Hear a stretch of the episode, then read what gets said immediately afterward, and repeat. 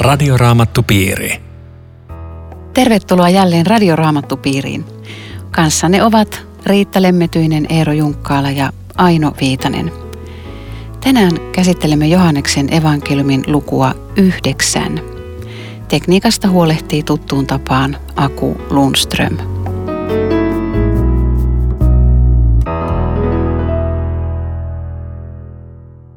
Johanneksen evankeliumin 9. luku ravistelee meidän käsityksiä siitä, kuka on sokea ja kuka näkevä.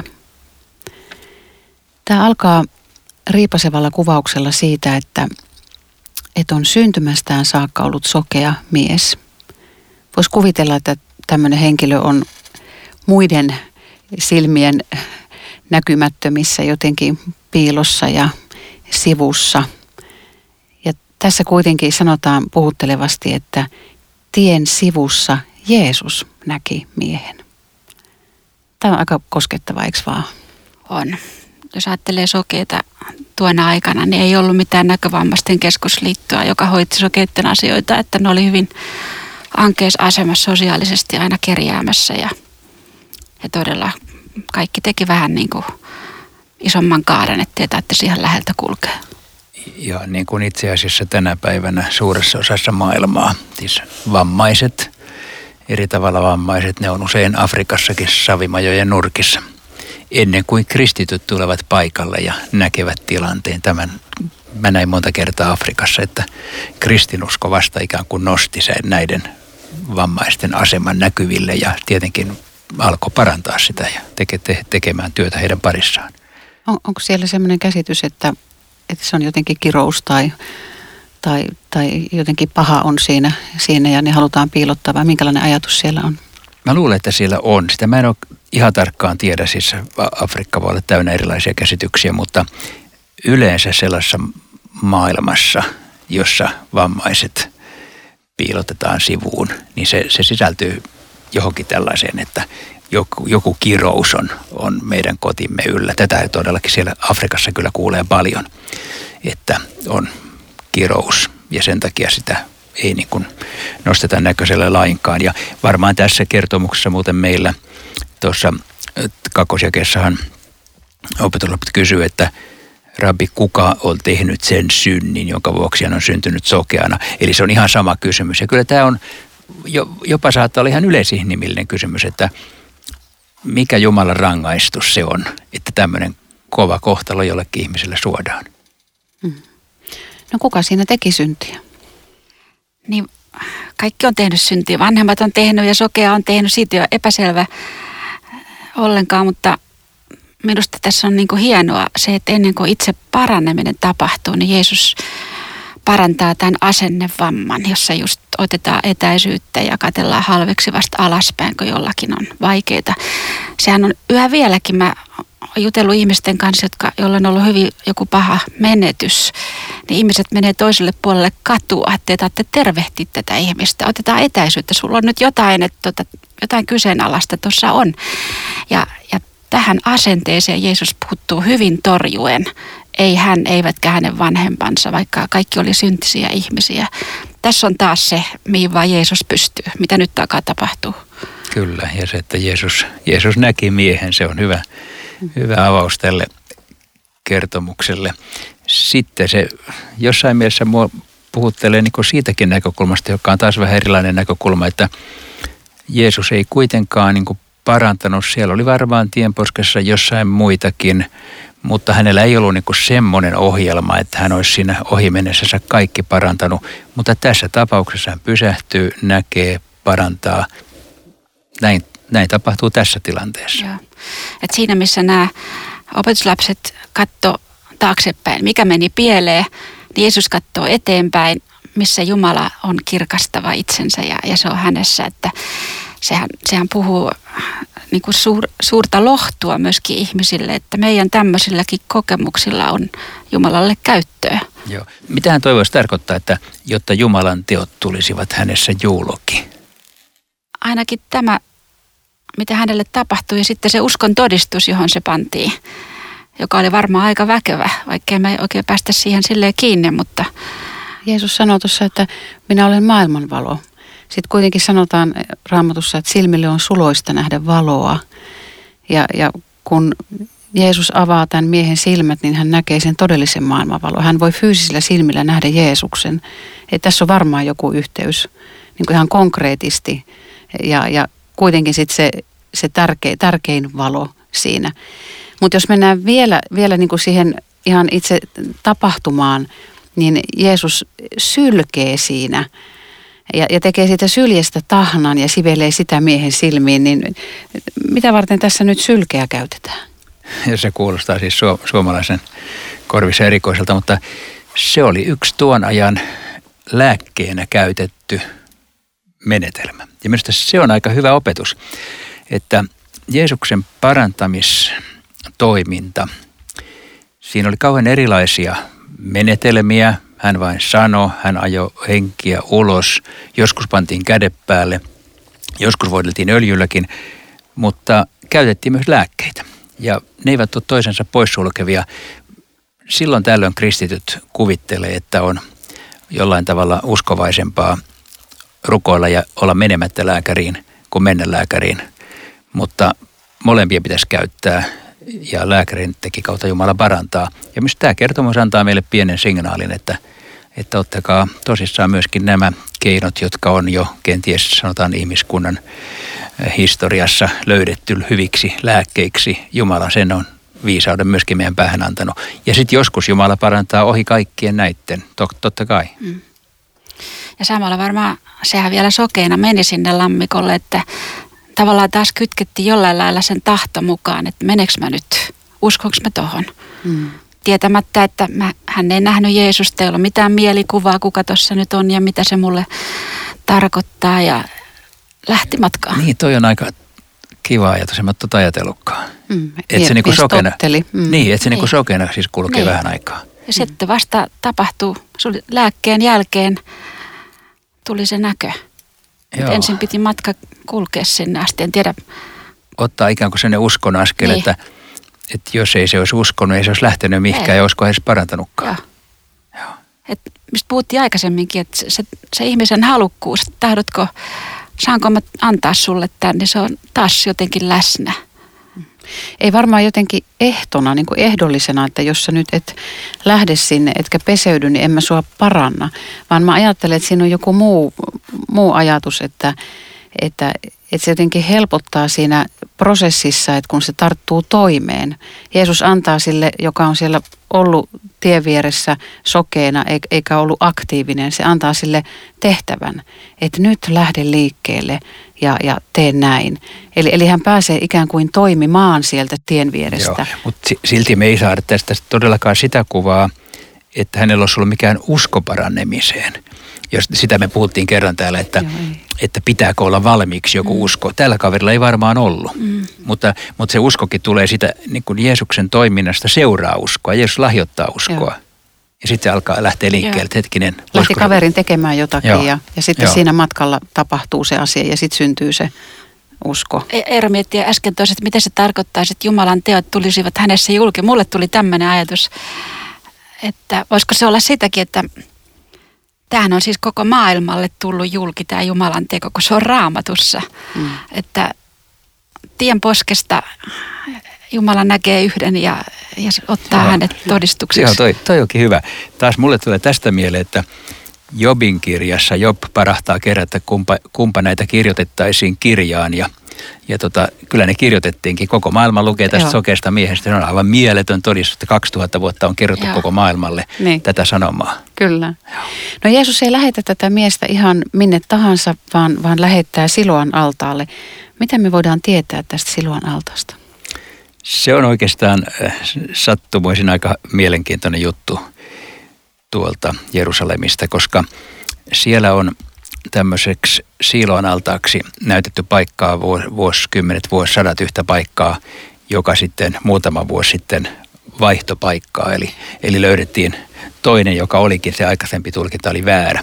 Sillä ei ole tietenkään kauheasti sillain merkitystä, että ne on ihan lähellä toisiansa, mutta mä voin kertoa tähän sellaisen anekdootin, että mä olin Jerusalemissa vuonna 2004 ja tapasin Jerusalemin arkeologian kaivausten johtaja Ronny Reichin ja me käytiin katsomaan näitä kaivauksia ja se näytti mulle paikkaa siinä Kidronin laaksossa, jonnekka Hiskian tunnelin ulkopuolelta tulee sinne ulkokanava. Se näytti, että olisi tosi kiva päästä kaivaan tätä paikkaa, niin tietäisi, että onko täällä jotain, kun tämä kanava johtaa tähän. Mutta kun me ei tiedetä, kuka tämän paikan omistaa, niin me ei voida tehdä tässä mitään. Sitten kävi niin, että samana vuonna vähän myöhemmin siinä tuli sellainen putkivuoto ja kaivinkone rupesi kaivaa sitä maata veksi ja huomattiin, että sieltä tulee rappusia. Ja Ronny Reich hälytettiin paikalle, tuus katsoa mikä tämä on. Ja se pääsi kaivamaan sitä, mitä se oli uneksinut ja mitä se oli mulle kertonut. Ja siitä löytyi rahoja niiltä rappusilta, jotka paljastivat tarkan ajoituksen sinne Jeesuksen aikaan. Ja ne rappuset johti altaalle. Ja siinä vuoden varmasti on nyt Siloan allas. Ja se tuli tämmöisen hauska, se siis julkistettiin kesällä 2005. Ja tällä tavalla nyt me voimme mennä toiseen Siloan altaaseen kuin aikaisemmin. Joo. Minä menin ja peseydyin ja silloin sain näköni. Semmoinen pitkä kärsimyshistoria näyttäytyy ihan uudessa valossa. Kauan on pitänyt odottaa ja yhtäkkiä kun tulee Jumalan hetki, niin vaikeudet kääntyy ja elämä on monta kertaa rikkaampi ja toisenlainen. Mitä se ei olisi koskaan ollut ilman tätä pimeätä lainausmerkeissä taustaa vasten. Nämä ihmiset ei kuitenkaan tunnista sitä miestä, että se on saman näköinen, mutta ei se nyt varmaan ole kuitenkaan se sama mies ja sitten alkaa kiistely tästä. Mutta kyllä ihminen muuttuu, kun kohtaa Jeesuksen, niin sitten aina miettii, että onko tuo nyt se sama ihminen enää kuin ennen. Että sehän on tosiaan sillä voi käydä. Tämä on hauska kyllä, tämä mies, että kyllä se minä olen. Oletko se sinä? Kyllä se minä olen. Se ei riittänyt, kun piti vielä vanhemmat hakea, että hei, onko tämä teidän poika, että kyse on todella ollut häkellyttävää tämä. Ja tässä kysytään, että kuinka sä oot saanut näkösi. No, se on puhuttelevaa, että tämä mies ei sano missään kohtaa ylisanoja, vaan hän kertoo yksinkertaisesti, mitä hänelle on tapahtunut. Se mies, jonka nimi on Jeesus, teki tahnaa sivelistä silmiin ja sanoi, mene Siloan altaille ja peseydy. Minä menin ja peseydyin ja silloin sain näköni. Sitten, missä se mies on? En tiedä. Se on aika hyvä kyllä. Siinä väittelemällä ei saa toisia puolelle, mutta kun kertoo yksinkertaisesti, miten se meni, niin se, siinä on teho. Todistus, niin. Kyllä. Tämä on Radioraamattupiiri. Ohjelman tarjoaa Suomen raamattuopisto. www.radioraamattupiiri.fi Jatkamme keskustelua Johanneksen evankeliumin luvusta 9. Studiossa ovat Riitta Lemmetyinen, Eero Junkkaala ja Aino Viitanen. Jeesus paransi tämän syntymästään sokean miehen sapattina. Ja tästä nyt näyttää taas tulevan kynnyskysymys fariseuksille. Ei merkkiäkään, ei pienintäkään iloitsemista siitä, että mies on saanut näkönsä, vaan sitten alkaa tämä väittely tästä sapattikäskyn rikkomisesta. Joo, tämä on kyllä aika kova kontrasti, kun ei niin kuin löydy iloa siitä, että toinen on saanut terveyden. Mutta että sitten tietenkin taustalla on se tosi vahvat sapattisäädökset Vanhassa testamentissa ja nämä on juuttunut siihen nämä fariseukset, että sapatti on pidettävä, siitä ei piiruakaan tingitä ja ne niin kuin yhtäkkiä sokeutuu sille, että ei saisi mitään hyvääkään tehdä sen aikana. Mutta eikö siellä sanota kuitenkin sapattisäädöksien lisäksi siitä, että kun Messias tulee, hän avaa sokeiden silmät? Niin, sitä ei tajunnut ollenkaan, että tämä todellakin sanotaan. Ja Messias on sapatin herra, että tässä kyllä niin kuin Uusi testamentti murtautuu ikään kuin Vanhan testamentin maailmasta ulos sillä tavalla, että Jeesus antaa uuden sisällön jopa sapatille, että hänessä nyt tämmöinen kohdistuksenomainen työn välttäminen jää taka-alalle ja hänen sanomansa nousee pintaan. Että juutalaisilla oli vahva tulkinta sapatista, jonka orjia ne tavallaan oli, mutta kyllähän silloinkin sai hyvää tehdä ja auttaa ihmistä hädässä. Ja tässä mielessä ei ollut niin kuin mitään väärää, mitä Jeesus sapattina teki. Joo, ei. Mutta se on muuten huvittava, että nykyisinkin vielä, tai ehkä nyt ei pitäisi sanoa näin huvittavaa, koska pitäisi olla vähän kohteliaampi, mutta siis ortodoksi juutalaisilla on esimerkiksi sapattihissi ja sen takia, että ne ei saa sabattina painaa hissin nappulaa. Se on työntekoa, kun painaa sitä nappulaa. Siinä on vähän sama meininki kuin tässä. Mä painoin kerran yhdelle juutalaiselle hissiä ja sen nappia just tästä syystä. Voi että. No tässä on aikamoinen kuulustelu.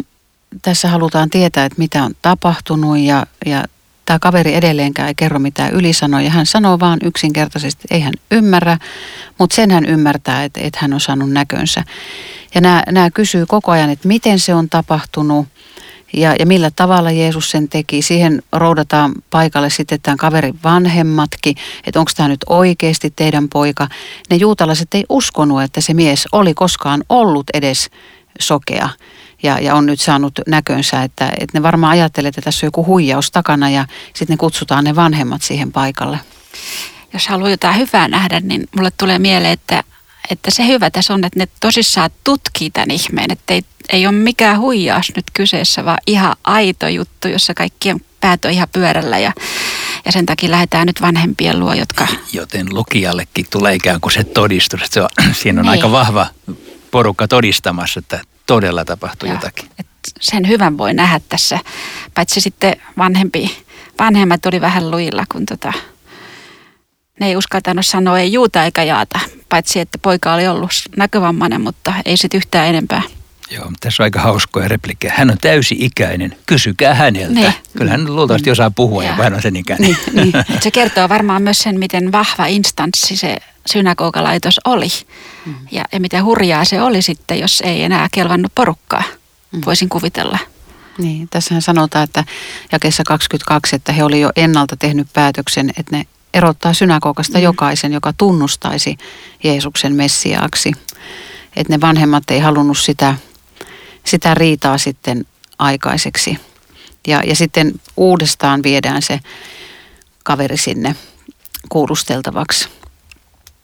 Ja tässä jakeessa 24 sanotaan, että nämä fariseukset ottaa sen tilanteen uudelleen käsittelyyn. Anna kunnia Jumalalle, me tiedämme, että se mies on syntinen. Joo, ja miehen vastaus on kyllä aika hauska.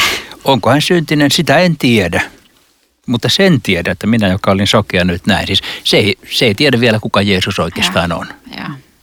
Mutta se ero tässä on siihen Petestan lammikon vammaiseen, että tämä oli ottanut nimestä selvää tässä vaiheessa.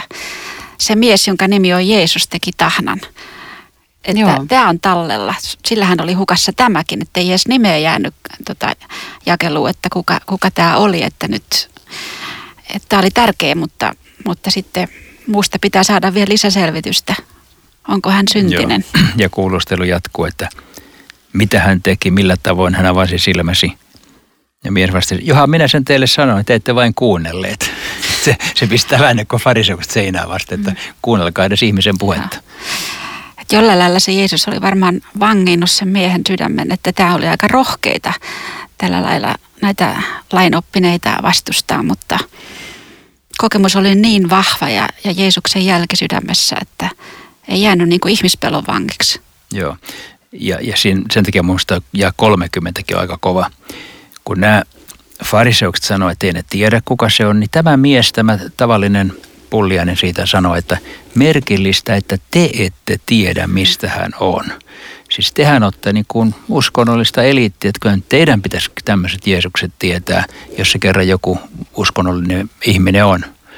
Että aika sokeita nämä uskonnolliset johtajat oli ja kyllähän sitä kirkonkin historiassa samaa sokeutta on piisannut, että nekin, joiden pitäisi tietää, eivät tiedä ja nekin, joiden pitäisi johtaa oikeaan suuntaan, eivät aina johda ja nekin, joiden pitäisi opettaa raamattua, eivät aina opettaa tai opetettavat väärin. Että kyllähän tätä linjaa on ollut tuon Siiloan altaan jälkeenkin maailmassa. Jaa.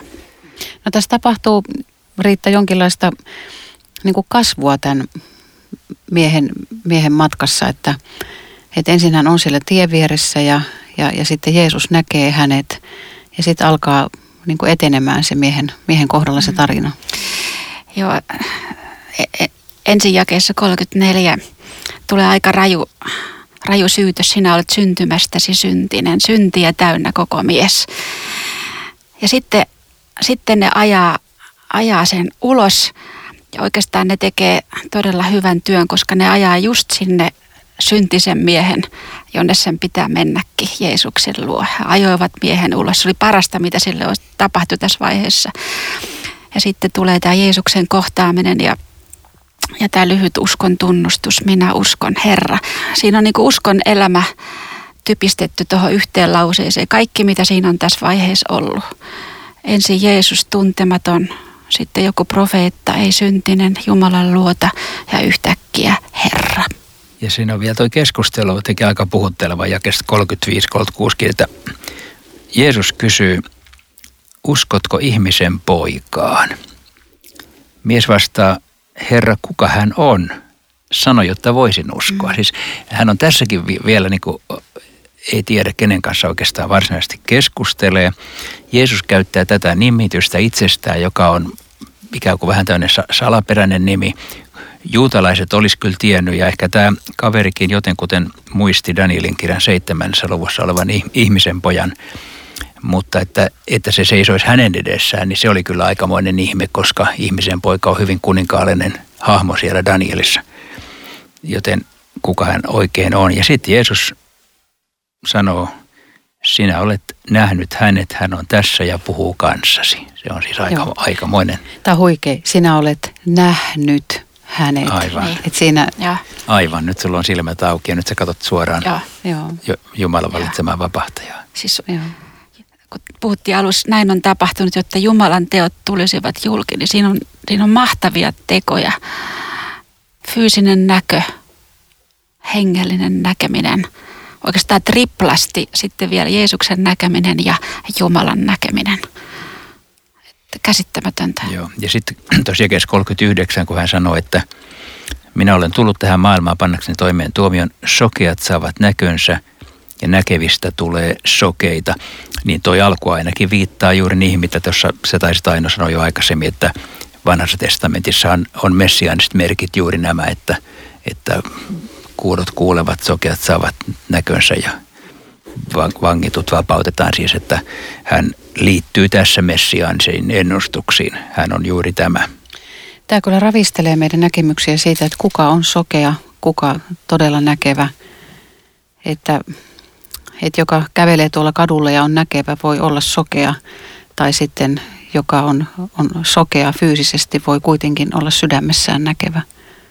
Tämä kertoo vihlavalla tavalla ihmisestä, että me nähdään toisten synnit. Siinä me ollaan ihan hakoja, mutta omat synnit. Se vaikeus on. Ja tästähän ne pyristeli vastaan nämä lainoppineet koko ajan, että kun vaan sitä tarvitsisi katsoa, mutta toisten synnit, niistä he voi kyllä puhua. Ja joku sanoi näin, että suurimmat syntiset on niitä, jotka ei tiedä, että ne on syntisiä. Ei voi auttaa. Niin, joo. Nämä viimeiset jakeet 40 ja 41, niin siinähän nämä, tässä sanotaan, että muutamat fariseukset, jotka oli lähellä ja oli vähän niin kuin kuuntelemassa sitä keskustelua, niin mitä, että eikä mekin olla sokeita, että hei, eikä me olla niitä. Niin mun tulee mieleen jotenkin niin kuin Jeesus ja opetuslapset, että ei kai me olla niitä tämmöinen yhteys. Ja sitten Jeesus vastaa aika radikaalisti, että te väitätte näkevänne. Ja sen tähden synti pysyy teissä. Eikö se ole aika kova? On. Se on kyllä kova sana, kun ajattelee, että siis tänäkin päivänä voi olla ihmisiä, jotka ajattelee olevansa oikealla tiellä, eivätkä ole. Ja silloin tavallaan jokaisen pitäisi mennä nyt itteensä, että olenko minä semmoinen, että mä luulen olevani oikealla tiellä, mutta en olekaan, että jotakin olennaista puuttuu. Musta on kummallista, että se sapaattina, tai olipa nyt milloin tahansa, mutta tässä tapauksessa sapaattina taas tehty ihmeteko, niin ei saa näitä juutalaisia millään tavalla innostumaan. Että tämmöinen selkeä ihme ei poista suomuja niiden silmiltä. Onko Raamatusta ymmärrettävissä, että jonain päivänä juutalaiset kääntyy? On. Tuohon ensin vielä, että tämmöinen selkeä ihme ei saa ihmisiä kääntymään, niin se on kyllä semmoinen tosiasia, joka kyllä toistuu maailman sivu, että ihmiset helposti sanoo, että jos me nähtäisi jotain tämmöisiä, jos sairaan paranisi ja näin. No sitten niitähän näkyy. Niitähän parani aika paljon itse asiassa ja koko ajan tapahtuu Jumalan ihmeitä. ja aika harvo sillä perusteella uskoo. Ihminen keksii uusia verukkeita seuraavaksi. Eli se on kuitenkin tämmöinen vaan ikään kuin tekosyy, että kyllä, että, tai sitten yritetään selittää ne pois, että joo, no ei näy ihan oikeita ihmeitä ollut. Että tämä ihmeiden kautta uskominen ei kuitenkaan johda loppujen lopuksi niin pitkällä kuin olettaisiin, vaan kyllä siihen tarvitaan Jumalan sana, joka synnyttää uskon ja pyhä henki. Mutta sitten sun toinen kysymys, että juutalaisten kohtalosta, joka tietenkin nousee tästä siinä mielessä, että tämä luku paljastaa aika lailla sokeiksi sen kansan, jonka pitäisi olla näkevä, sen kansan, jonka pari Jeesus tuli, sen kansan, joka siis kuljetti pelastushistoriaa 2000 vuotta Abrahamista alkaen, mutta ei kuitenkaan ottanut vastaan Jeesusta. Se on siis käsittämätön tämmöinen Jumalan sallimus, että se kansa, joka on lahjoittanut meille Jeesuksen ja Raamatun, ei tänä päivänä usko, paitsi pieni osa siitä.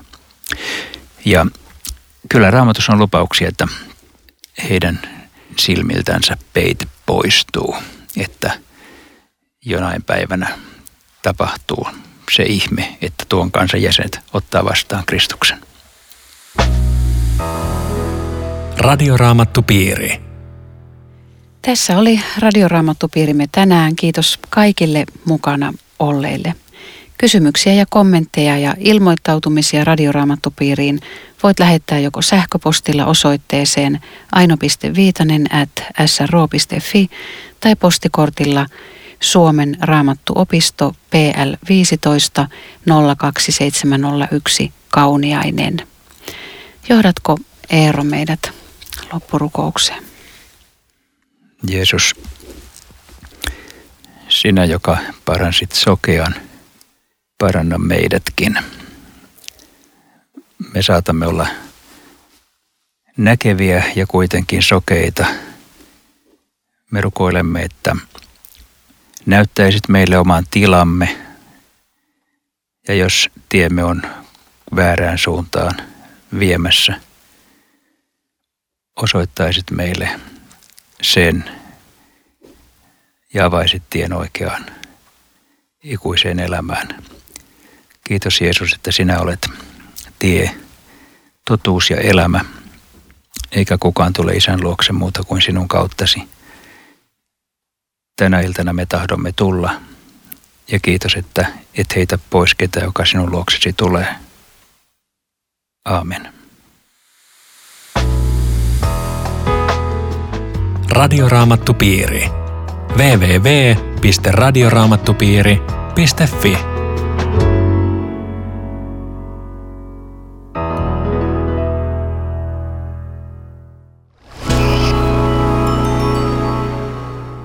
Joka viikko 60 000 ihmistä kuuntelee Suomen raamattuopiston kustantamia radio-ohjelmia, radioraamattupiiriä, avointa raamattukoulua, aamuhartauksia ja Jumalan palveluksia.